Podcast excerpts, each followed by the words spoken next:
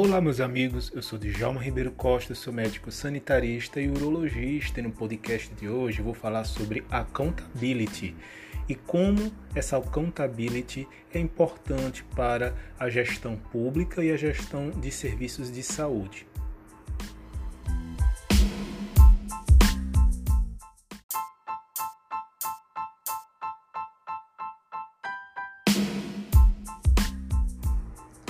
Todo mundo já ouviu falar de corrupção, de desvio de, de dinheiro público, de obras superfaturadas ou de investimentos em obras públicas cuja transparência deixa a desejar, transparência nos investimentos, serviços públicos sucateados, hospitais sucateados, falta de medicamentos nas unidades básicas de saúde, falta de medicamentos nos hospitais, principalmente nesse momento atual que nós estamos vivendo de pandemia, é, muitas cirurgias eletivas sendo suspensas, inclusive cirurgias de urgência por conta de falta de medicamentos.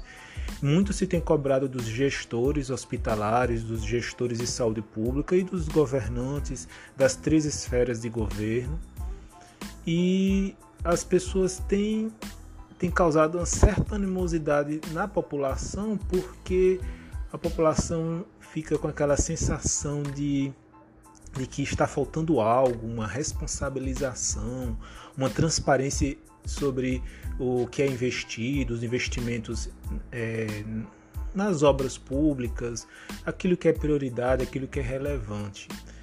Basicamente é uma questão de ética em aplicação de recursos públicos. Todo esse cenário aí que envolve essas questões tem a ver com, com gestão pública e, por conseguinte, com a contabilidade. Entendendo essa situação, esse cenário, esse, esse case, esse caso clínico, é possível entender o que vem a ser a contabilidade. O termo accountability é utilizado para designar a responsabilização e a prestação de contas dos recursos públicos aos cidadãos. Ele tem cunho ético e está associado à governança e utilização de boas práticas de gestão, que envolvem principalmente a transparência.